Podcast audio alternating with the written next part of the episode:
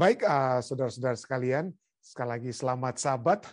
Pada sabat ini kita tidak berbakti di gereja oleh sebab salju yang begitu hebat yang sedang apa ya, yang sedang turun di New Jersey inilah perjalanan tadi. Kami saya tidak bisa membawa mobil untuk pergi ke tempat saudara Elisa oleh sebab jalan yang masih apa ya belum dibersihkan. Tapi puji Tuhan, ketua Angli Lelaki telah nekat mungkin ya ketua Angli berkendaraan dan telah tiba di studio atau di tempat debat daripada saudara Elisa. Terima kasih kepada online team. Terima kasih kepada saudari Iin, pendeta muda tulus dan semua yang sudah membuat acara ini dapat berjalan dengan baik. Tadinya saya pikir bagaimana karena gereja kami yang kami sewa ya itu katakan wah belum bisa digunakan pada hari Sabat ini oleh sebab salju yang masih sedang turun dan belum sempat dibersihkan. Tetapi puji Tuhan, tidak ada yang dapat menghalangi kita semua.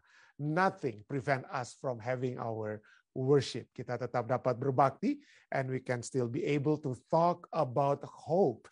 Dan bagaimana pada saat ini, this time we talk about growing in hope. How do we grow in hope?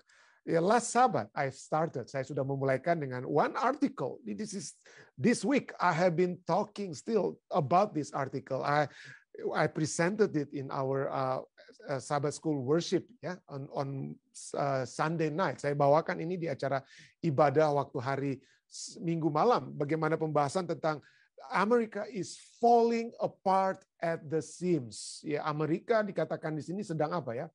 Amerika sedang hancur berantakan. Amerika is falling apart at the seam. Jadi itulah inilah pembahasan yang yang apa ya? Yang yang kita saya sudah bahas berapa kali even from last Sabbath I've been talking about it how this uh, David Brooks the author of this article said that there is a problem a spiritual and moral problem in Amerika ada masalah spiritual and masalah moral ya yeah? because the people have become like more wicked orang semakin lebih jahat semakin lebih tidak bermoral dengan kata lain and when he was asked, what could that be? Apa itu kira-kira? And he, as a columnist, he said, as a columnist, I'm supposed to have some answer, but I just don't know right now. I just know that the situation is dire. Saya tidak tahu jawaban apa untuk melihat masalah moral yang sedang terjadi di Amerika Serikat saat ini. But what the, one thing that I know, satu hal yang saya tahu adalah situasinya yang sangat apa? Situasi yang sangat mengerikan. Situasi spiritual dan moral yang dapat kita katakan we are in the midst of moral crisis. Ada buku-buku yang berbicara tentang confronting our moral crisis, how healing humanity. Bagaimana kemanusiaan itu dapat kembali di apa? Diobati. And I pray, saya berdoa, we will be the one that God can use so that humanity can be healed. Saudara dan saya dapat digunakan oleh Tuhan supaya kita dapat menjadi contoh bagaimana kemanusiaan itu dapat disembuhkan. Bagaimana kita menghadapi moral crisis ini. And we are going back. Kita akan kembali mempelajari firman Tuhan. We are going to see, we are going to see the the writing of Apostle Paul from the book of Thessalonians. Ya, kita melihat bagaimana buku Tesalonika berbicara tentang moral crisis. And the book of Thessalonians, like any other book of Apostle Paul, dari buku-buku lainnya Rasul Paulus, The first is about doctrinal, about theology, about right thinking. That's if you open your Bible and then read the book of uh, written by Apostle Paul, there, he started with the doctrinal, right thinking. But it will not just end with right thinking. Tulisan-tulisan Rasul Paulus bukan hanya dimulai dengan doctrinal atau teologi, right thinking, but it will always end with right doing, practical, hal-hal yang praktis. Apa yang harus kita buat?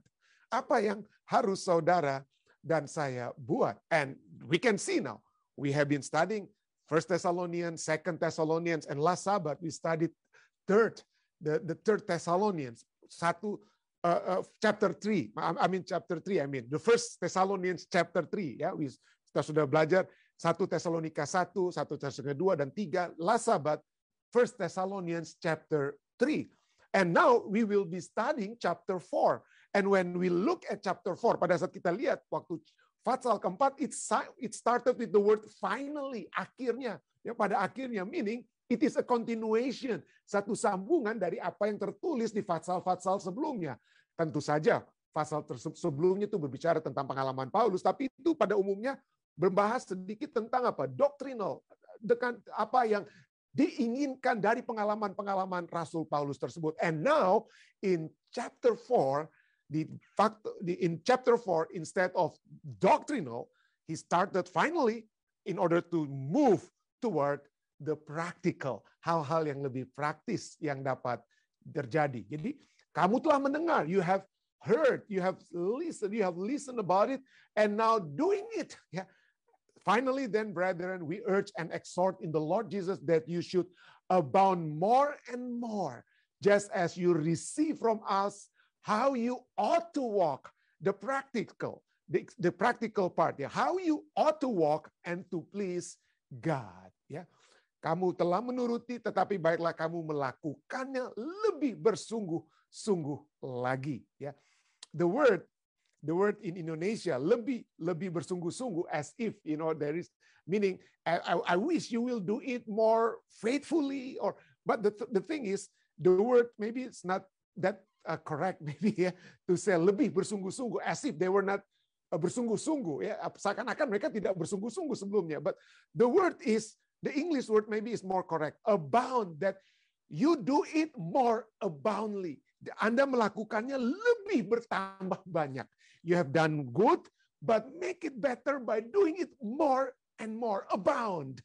Abound the thing that you have reserved. Now, in other words, they have demonstrated, the people in Thessalonians, they have demonstrated the hope and love in Jesus. And Paul, Apostle Paul, praised them about that. Yeah. Uh, praise them about, about what they have done. You know? But here, he wants them to do it more and more, more abound in practical way. In other words, lebih supaya kita jangan stagnan so that we will not be stagnant. We have to do more on daily basis, more and more. If we are better person yesterday, kalau kita sudah menjadi orang yang lebih baik kemarin, then become more tomorrow. Lebih baik besok. Jadi lebih baik dari waktu ke waktu. Now, the question is, what is the thing that we need to do more and more? Ya, apa yang harus kita lakukan untuk lebih dan lebih? Apostle Paul mentioned earlier in, in chapter 3 ya in in, in 1 Tesalonika pasal 3 Apostle Paul already mention number one is to abound in love. Ya, First Thessalon First Thessalonians 3 verse 12 says and may the Lord make you increase and abound in love, bertambah-tambah dan berkelimpahan dalam kasih to one another and to all, not just your members, but all the people, not just bukan hanya orang di gereja, tetapi seluruh orang yang ada di dalam masyarakat. So, abound in love. And the second, not only we have studied, not only abound in love, number two that he wants to, is that we can be more and more abound in holiness di dalam kekudusan ya in First Thessalonians 3 we studied that already last last Sabbath ya First Thessalonians 3 and 13 says so that he may establish your heart blameless in holiness. Dia kuatkan hatimu supaya tidak bercacat dan apa? Dan cacat dan kudus. So this Sabbath we will be focusing only on one aspect. We start with the holiness because it is mentioned first.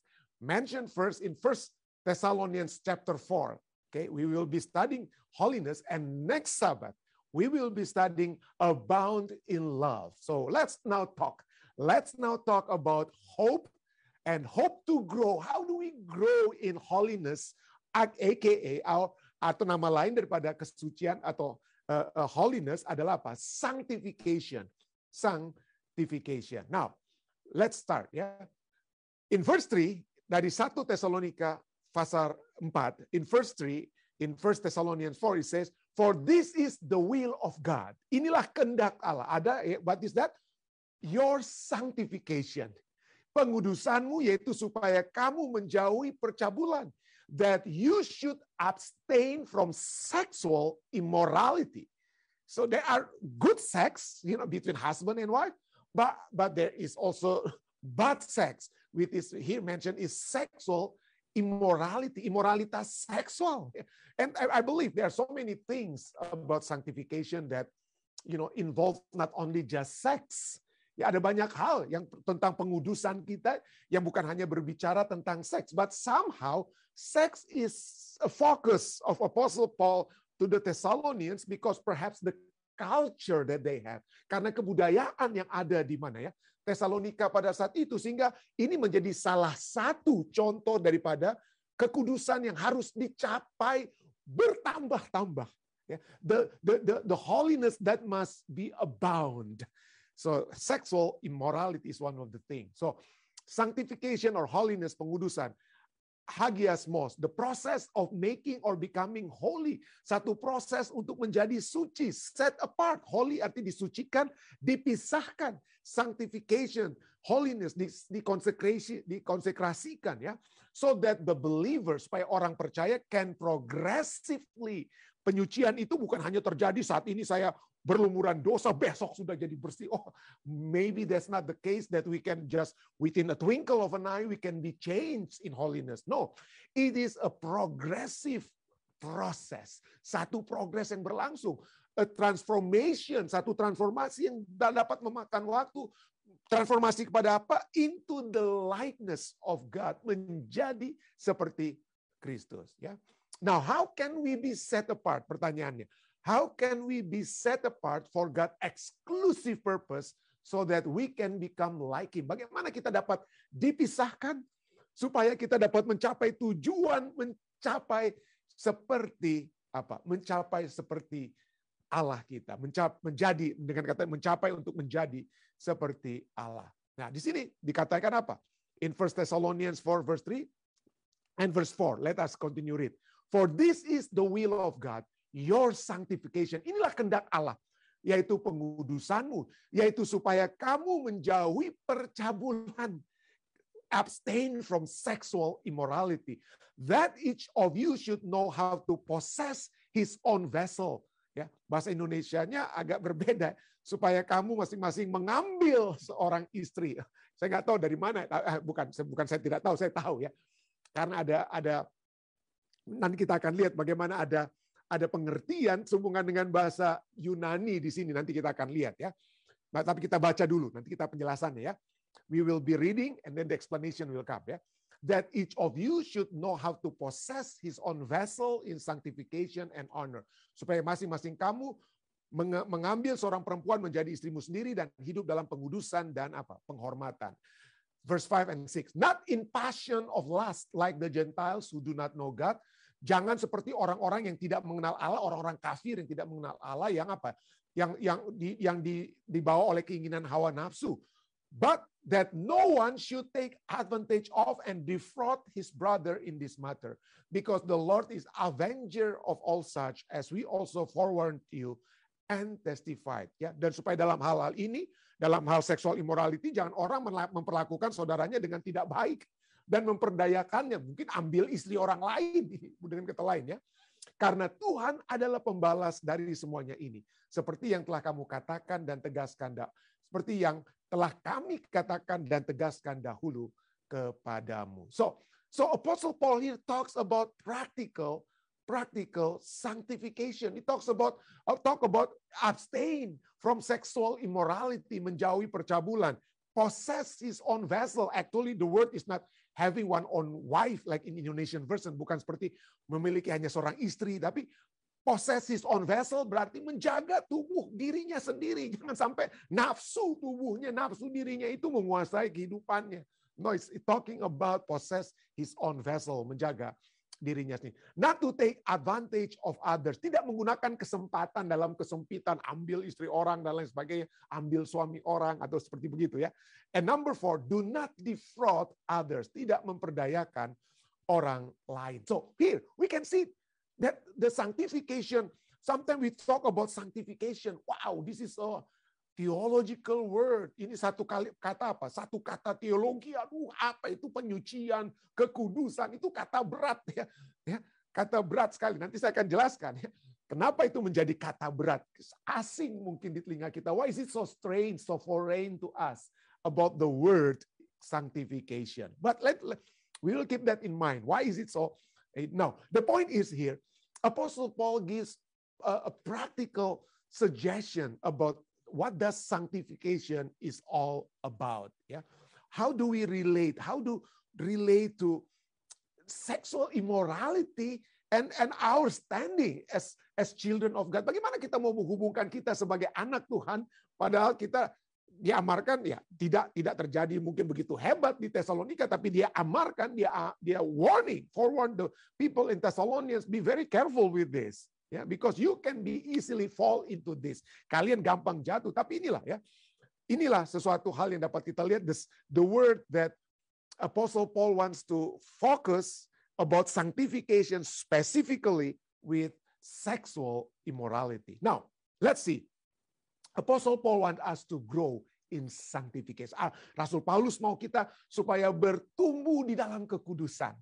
And the first thing that we know about when we talk about sanctification, bagaimana kita dapat bertumbuh, itu adalah itu pertumbuhannya itu bukan karena ada orang lain yang bertumbuh, maka saya ikut-ikutan bertumbuh. It's not because other people grow in sanctification because he's our pastor perhaps, or he's the elder, he's somebody. No, it is in each individual growth. Itu adalah pertumbuhan masing-masing dari kita. Sanctification is an individual experience. Itu adalah satu pengalaman setiap apa? Setiap pribadi, setiap orang. Dikatakan dalam in in 1 Thessalonians 4 verse 4, each of you, ha, dikatakan apa? Masing-masing kamu, kamu masing-masing, each of you should know how to possess his own vessel in sanctification and honor. Ya, masing-masing kamu ya seakan-akan hanya laki-laki ini yang harus harus masuk ke sanctification karena dia dikatakan bahasa Indonesianya harus mengambil seorang perempuan menjadi istrimu sendiri dan hidup dalam pengudusan dan apa penghormatan. Actually the the Greek word that has become uh, has been translated differently even in English language because Indonesian Indonesian translation is following revised standard version yeah in, in the bible it talks about the having a wife one wife only. But but the word is actually skewos yeah? Skewos means vessel or instrument.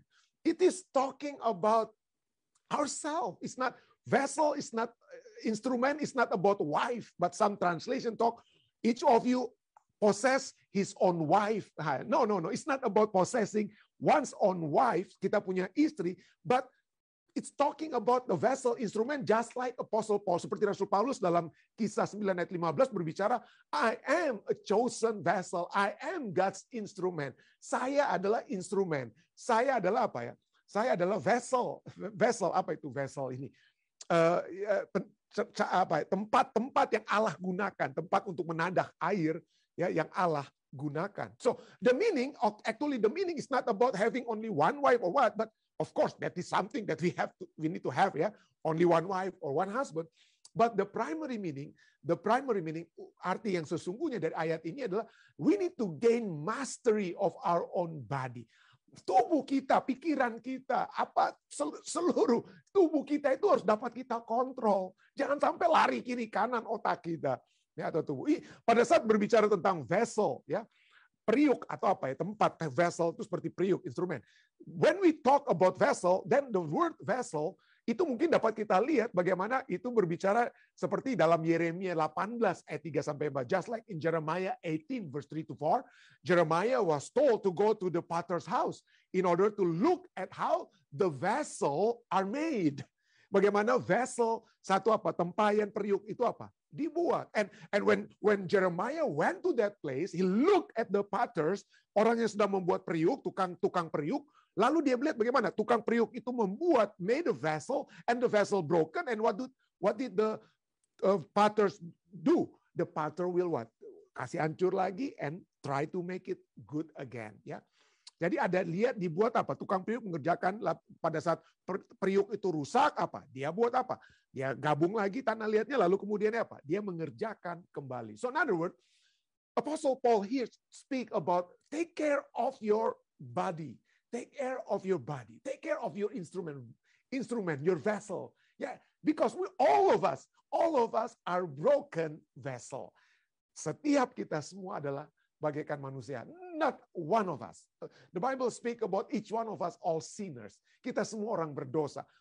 Our heart is so wicked. Hati kita begitu apa? Begitu bejat sesungguhnya. We all are broken vessels that need to be restored, needs to be restored. So this is talk about what? Uh, this is talk about an individual experience. Ya. Individual experience, if we want to grow in sanctification, kalau kita ingin bertumbuh di dalam apa? Dalam kesucian, we need to what? We need to give over. Kita harus menyerahkan. Kalau kita mempertahankan, kalau kita terus mempertahankan, if we hold into this broken vessel, God cannot do otherwise but to release us. Tuhan tidak bisa buat apa-apa selain membiarkan kita dan kita akan apa? Hancur. Kita akan hidup dalam kecemaran. We will be living in sexual impurities. Yeah. but if we want to grow in sanctification, each one of us, setiap kita, setiap kita harus bertumbuh di dalam apa? Bertumbuh di dalam perbaikan daripada ke apa keinginan-keinginan daging kita yang harus kita pisahkan. That's the first thing. To grow in sanctification, we have to have an individual experience, pengalaman setiap pribadi. The second point is that to grow in sanctification, we need to be separated from the worldly culture. Kita harus terpisahkan daripada apa ya? Kebudayaan dunia. Kita tidak boleh menjadi serupa dengan dunia. Harus ada perubahan dalam pembaharuan budimu. There must be transformation in our mind. Apostle Paul keeps saying that, right? And here in in 1 Thessalonians 4 verse 4 to 5, 1 Tesalonika 4 4 sampai 5 dikatakan each of you should know how to possess his own vessel in sanctification and honor not in passion of life of lust like the Gentiles who do not know God. Jangan menjadi seperti orang-orang kafir yang tidak mengenal Allah. Jadi dengan kata lain, here we see that there is a separation between what? What is worldly and what is uh, biblically or what is godly. Worldly and godly. Mana yang keduniawi, mana yang kealahan. And kealahan, if you are worldly, you cannot be godly. Kalau kita hidup dalam keduniawian, kita tidak dapat menjadi seperti Allah ya. Mereka tidak mengenal Allah. It is what? It is it is uh, not compatible. Tidak apa? Tidak tidak nyambung orang bilang. Nah, why why why would Apostle Paul speak about this? Why specifically about sexual immorality? Do not be like the world. Jangan menjadi seperti orang dunia, khususnya dalam sexual immorality karena kebudayaan pada saat itu sangat mengagungkan apa? Mengagungkan sexual immorality. Misalnya, misalnya Demosthenes, Demosthenes dalam ini adalah seorang eh, apa ya, seorang filsuf ya yang filsuf di Yunani pada waktu-waktu dahulu ya dia katakan apa? We orang ini orang Roma, Greek eh, orang-orang Roma, Romawi kuno tapi orang Romawi kuno mereka sudah mengalahkan orang Greka, tetapi orang Greka, kebudayaan Greka itu Helenisasi namanya itu menjadi diadop, diadopsi oleh orang-orang Romawi. Jadi orang-orang Romawi di zaman Yesus dan Rasul-Rasul, pikiran mereka itu seperti orang Yunani. The, the, the, the Roman, but their thinking is like the Greek. That's why we call it Greco-Romanian culture. Why? Because the, the Greek culture, the, the Greek culture will say what? Like here, Demosthenes says, we Athenian men, kami pria-pria Athens, We have prostitute for the sake of pleasure. Kalau kita ingin bersuka-suka, kita memiliki apa? Pelacur. We have concubines. Concubines itu wanita simpanan to meet our to meet our bodily needs day to day untuk setiap hari. Mungkin kita perlu wanita simpanan. And kita juga membutuhkan istri-istri supaya kita dapat anak-anak yang legitimate, anak-anak untuk menjadi anak-anak asli kita atau untuk menurut membawakan keturunan bagi kita. This is the culture. It is okay to have prostitute. It is okay to have uh, hubungan gelap atau concubine wanita simpanan, ya. Atau wives, istri lebih daripada satu. Dan bukan itu saja, ini menjadi satu hal yang sah. This become legitimized way of doing even spiritual things. Menjadi hal yang terjadi. Misalnya ada uh, Solon, Solon ya. Solon adalah seorang apa? The great legislator of Athens. He was a great legislators of Athens, jadi lawmaker kalau istilahnya di dunia sekarang lawmaker pembuat hukum tuh solon-solon bahasa Inggrisnya. Itu karena berasal dari seorang yang bernama Solon ini. Solon lawmaker, he said that he was the first. It was said that he was the first to legalize prostitute so that the money that we spent for the with the prostitute can be used to build temples. Sehingga uang-uang pada saat kita bermain dengan pelacur itu dapat apa uang pajaknya itu untuk membangun apa? Kaabah-kaabah Yunani di zaman dahulu. Begitu hebat ya. Dan inilah inilah keadaan saat itu. Inilah keadaan saat itu Apostle Paul says, if you want to grow in sanctification, kalau kita ingin bertumbuh dalam kekudusan, mungkin inilah yang menjadi apa ya, eh, menjadi daya tarik yang menarik kita keluar dari kekudusan itu adalah apa ya? Sexual immorality, sexual immorality. And what about in our time? Ya, bagaimana dengan keadaan kita saat ini? Apakah sudah berubah kita kita lebih baik daripada keadaan orang Romawi, keadaan orang Yunani zaman dahulu? Well, we perhaps are not far away from them or even worse than them. Ya, ada ada saya nggak usah sebutkan lah. I don't have to mention about the statistic about infidelity, infidelity ketidak apa, ketidakjujuran dalam apa rumah tangga di tahun 2021 ya dan lain sebagainya. Dan this this week I, I read a very interesting article ya tentang sexual immorality. Interesting article that speak about that the use of pornography increase during the pandemic. Ya orang-orang karena karena lockdown dan lain stres dan lain sebagainya, jadi banyak lebih meningkat berkali-kali lipat orang yang menggunakan apa? Pornografi. Ini, ini tantangan dia tantangan bagi banyak umat manusia. And and what, what makes me what makes me thinking yang membuat saya berpikir adalah apa yang dikatakan di dalam artikel ini ya tentang dikatakan apa? Ini kesimpulannya dia katakan maybe pornography is actually good. Bagus. Kenapa? It might actually help flatten the curve. Jadi supaya orang nggak keluar-keluar rumah, akhirnya menjangkitkan orang lain, so that you will not uh, infect other people with coronavirus and you just stay at home. Maybe it's okay for you open pornographic sites with your mobile phone, with your laptop and everything, so that you don't have to infect other people with coronavirus. So it is actually a lowering sexual outlet dia katakan. Jadi that this is this is what the world is teaching. It's okay. It's okay. Sexual immorality is okay. If you're stressed with your wife, it's okay. As long as suka dengan suka. So you're adult, a consenting adult. If you okay with the other wife, other husband, if, if both of you are okay, then do it. No problem. The world might accept this sexual immorality, you know, but God does not accept that. Tuhan tidak menerima ya. Tuhan tidak menerima. Di First Thessalonians says what? Each of you should know how to possess his own vessel. Jaga tubuh kita Jaga tubuh kita in sanctification dalam pengudusan dan penghormatan. Not in passion of lust. Bukan di dalam keinginan hawa nafsu. Seperti yang dibuat orang-orang yang tidak mengenal Allah. Ya. I know this might be a struggle for most of us. The passion in our heart. Ya, the passion for lust. Banyak umat manusia yang jatuh dalam hal ini. There is a good news. Yeah. There is a good news for all of us. That the grow in sanctification, it is something that we need to do individually. It is it requires a separation from the worldly culture yang mengharapkan kita untuk terpisah daripada kebudayaan dunia. But we need to know, although this is something that we need to experience individually, walaupun ini harus kita alami secara pribadi, saya tidak bisa bergantung kepada pendeta, kepada istri, kepada suami supaya saya jadi kudus, supaya saya jadi suci. Tidak, kekudusan, kesucian itu masing-masing pengalaman kita. But the thing is, the secret to the to become the winner in this holiness to grow in sanctification is that that this is the work of God in us. This is not our work. Ini adalah pekerjaan Allah di dalam kita. Yang dapat kita lakukan hanya berserah kepada Allah. What we need to do is, Lord help me, I'm hopeless.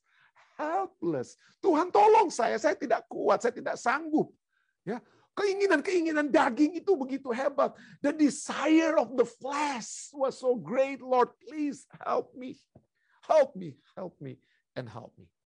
I want you to enter my heart. I want you to enter my mind.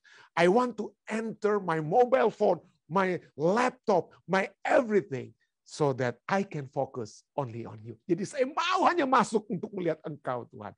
The work of God in us. Now, there are four element ya. Ada four cornerstone yang yang akan menjaga kita supaya kita tahu how yang akan menuntun kita to see that this really the work of God in us. Ini ada empat dimension, empat dimensi pekerjaan Tuhan, the four dimension of God's work in us, you know about to in, order to grow in sanctification. Number one is we need to know that to work uh, to, to to grow in sanctification untuk bertumbuh dalam kesucian is the work of God because number one it is the will of God. It is God's will ya. 1 Thessalonians 4 verse 3 says for this is the will of God your sanctification karena inilah kehendak Allah your will may be weak kita nggak punya keinginan. Keinginan kita itu lemah. But let us know that this is the will of God. This is the will of God, your sanctification. Inilah kehendak Allah, pengudusan. God's will, meaning it is God's plan. It is God's purpose. And just like what uh, Brother Didi used to say, ya, Saudara Didi selalu katakan, if it is God's will, It is God's bill. Tuhan yang akan bayar, Tuhan yang akan usahakan kalau Tuhan menyatakan sesuatu. Misalnya Tuhan katakan, pergilah jadikanlah semua bangsa muridku. Kuasa di surga dan bumi akan kuberikan kepadamu. Go and make disciples. All the power in heaven and on earth I will give to you. Kita tidak perlu pikir-pikir, aduh kuasa nanti apa untuk melawan keinginan daging. No, you're not talking about your power in order to overcome sexual immorality. No, It is not your power. Your power can never ever win. Yeah? It is the power of God. It is the power of God. Yeah. And the only thing that we can do is what is our response when we know this is the will of God? To change. You know, many times when people talk about change, there are three hindrances. Three hindrances to change. Tiga hal yang menghalangi perubahan. The first is the feeling that, well, it is not important. Gak penting untuk berubah. Ya, ya, ya, cuman cuman lihat-lihat sedikit pendeta, cuman setengah jam. Cuman sedikit. It is not important. Ya, itu nggak terlalu perlu, nggak penting. Ya, well, it is important. It is important. Then number two, many people not think that it is not important. Number two, maybe they say, I want to be holy. I want to be sanctified. Saya mau masuk dalam pengudusan, but maybe not now. It is not urgent. Number one, not important. Number two, it is not urgent. Mungkin nggak perlu sekarang, Neta. Nanti before I grow old, kalau so tua ya baru saya berhenti semuanya ini ya. Baru berhenti. It is not urgent. I don't need to do it now. No, you don't do it later. You do it now. We must do it now. And the third hindrances, number one, we think that it is not important. Number two, we think it is not urgent. Nggak, nggak perlu sekarang harus kita selesaikan masalah ini. And number three, many times we may think it is important. We may think it is it is urgent. Kita pikir itu penting. Kita pikir itu perlu dilakukan sekarang. But sometimes we think the third hindrances it is not possible. Ini tidak mungkin dapat saya apa lakukan pendeta. Aduh, so tak colo. Uh, so masuk dalam goa betul-betul. So masuk dalam lumpur dosa betul-betul. Now, remember, if it is God's will, it is God's bill. God will be the one. Yeah. God will give us the power. Believe me, believe me, God will give us the power to overcome. Tuhan akan memberikan kekuatan untuk mengalahkan. Kenapa? Karena ini bukan kehendak kita, ini kehendak Tuhan. Kehendak Tuhan kalau kita minta supaya dia memberikan kemenangan, He will give us the victory dia akan memberikan kemenangan tersebut. Serahkan ya, serahkan tubuh kita, serahkan pikiran kita, berdoa, terus mohon. Kalau kita minta roti, Tuhan tidak akan kasih kita batu, saudara. Kita minta roh kudus, roh kudus akan diberikan untuk memperoleh kemenangan. The Holy Spirit will be given so that we can live a victorious life. And number two, so the work of God is because it is not only God's will, but it is also about God's character. God's character. The Gentiles do not know God. Orang kafir tidak mengenal Tuhan. Mereka tidak mengenal karakter Tuhan. Ya. Tetapi kita, kita yang mengenal karakter Tuhan, maka kita dapat melihat ya Pak ya, bahwa ini yang dikendaki Tuhan. the pleasing, hal yang menyenangkan hati Tuhan adalah jika kita melakukan sesuatu yang sesuai dengan karakter Tuhan. What is pleasing to God is the thing that will in alignment with the character of God. And the character of the Gentiles is in is not compatible. Nggak nyambung dengan karakter siapa ya? Nggak nyambung dengan karakter Tuhan. So we need we need to what? We need to see that what in order to grow, we need to keep beholding. Yeah, we need to to see more and more God's character. And how, how do we know about God's character? How do you know each other character? How do I know the character of my wife? How do how do you know the character of your wife or your husband? By beholding, ya. Bagaimana Anda mengetahui karakter suami istri Anda? Kan dulu, the first time I got married, I just there's so many things I don't know about my wife. I don't know many things about my wife. But now, just by looking at the way he look at me, I know, you know, because I know what his her character. Kita sudah tahu pasangan kita masing-masing suami atau istri kita. Dulu kita tidak kenal, sekarang baku hagam miring sedikit. Ah, aduh, ini dia ini. Ah, kita sudah langsung tahu karakter masing-masing. Why?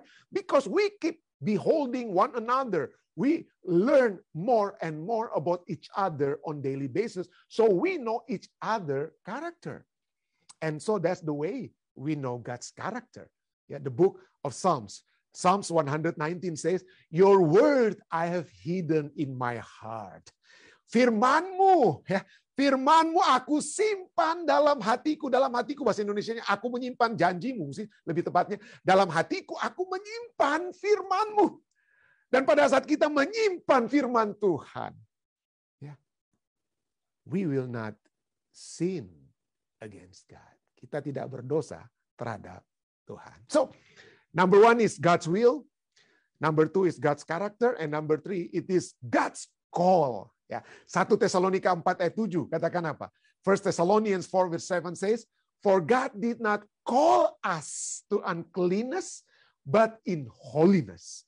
Allah memanggil kita bukan untuk melakukan apa yang cemar, melainkan apa yang kudus. Ya, sanctification we here we can see it's all about God. Ya, in order for the work of God in us, it is God's will, it is God's character, it is God's call. Itu adalah kehendak Tuhan, karakter Tuhan, panggilan Tuhan untuk kita. Kita semua dipanggil. Kita semua dipanggil untuk hidup apa? Kudus, ya untuk melakukan apa yang cemar, eh, bukan cemar, tapi apa yang kudus dan bukan melakukan apa yang cemar. We are called. Ya, kita telah dipanggil. Ya. Itulah sebabnya uh, 2 Timothy 1 verse 9, Apostle Paul uh, speak more about this to Timothy. He says about what? When do we call? When did God call us? When did God call us? to, to, to live a holy life. Oh, Pastor Antu, I need you to live a holy life because today I see you do this and do that. So today I call you, Pastor Antung, to live a holy life. Is that the is that is that the time when God called us? Apakah Tuhan, uh, Tuhan memanggil saya untuk kekudusan pada saat hari ini mungkin ada yang saya nggak benar yang saya lihat, nggak benar yang saya lakukan. Apakah hari ini? No, no, no, no, no, no. The call has been given even when even before we were sin. Oh, this is so significant. So significant. Why? Well, you'll see. Yeah? Second Timothy 1 verse 9 says, New English translation says, He is the one who saved us and called us with a holy calling, holy calling for a holy living. Yeah? Not based on our works, but on his own purpose and grace granted to us in Christ Jesus before time begin. Kita telah dipanggil untuk kekudusan. Panggilan kudus itu bukan berdasarkan perbuatan kita, melainkan berdasarkan maksud dan kasih karunia sendiri yang telah dikaruniakan kepada kita dalam Kristus Yesus sebelum permulaan apa? Sebelum permulaan zaman. So in other words, the call to live a holy life is not only when after we read the Bible, oh, okay, oh this is this is why uh, God doesn't want us to do sexual immorality because this is the, what the you know, this is what I just read now. No, no, no, no, no. It's not just when we read, actually, it is already implanted in our heart. That's why we may feel guilty whenever we do something unholy. When, when, when we uh, practice sexual immorality, we feel guilty even before we read in the Bible, even the people of the world they might start to feel guilty. They have to feel guilty because God has implanted in each one of us, in our heart, that this is not my character. This is not what I want from you. Is it? I want you to be holy. I want you to be sanctified. I called you to be holy. And, and this is from the beginning of time. Before time begin. Sebelum permulaan apa? Sebelum permulaan zaman. So in other words, here, so it's significant. Why? If God called us to be holy, because from the beginning of time until now, until we repent, if we want to repent, the call has been given. Panggilan itu terus-menerus apa ya?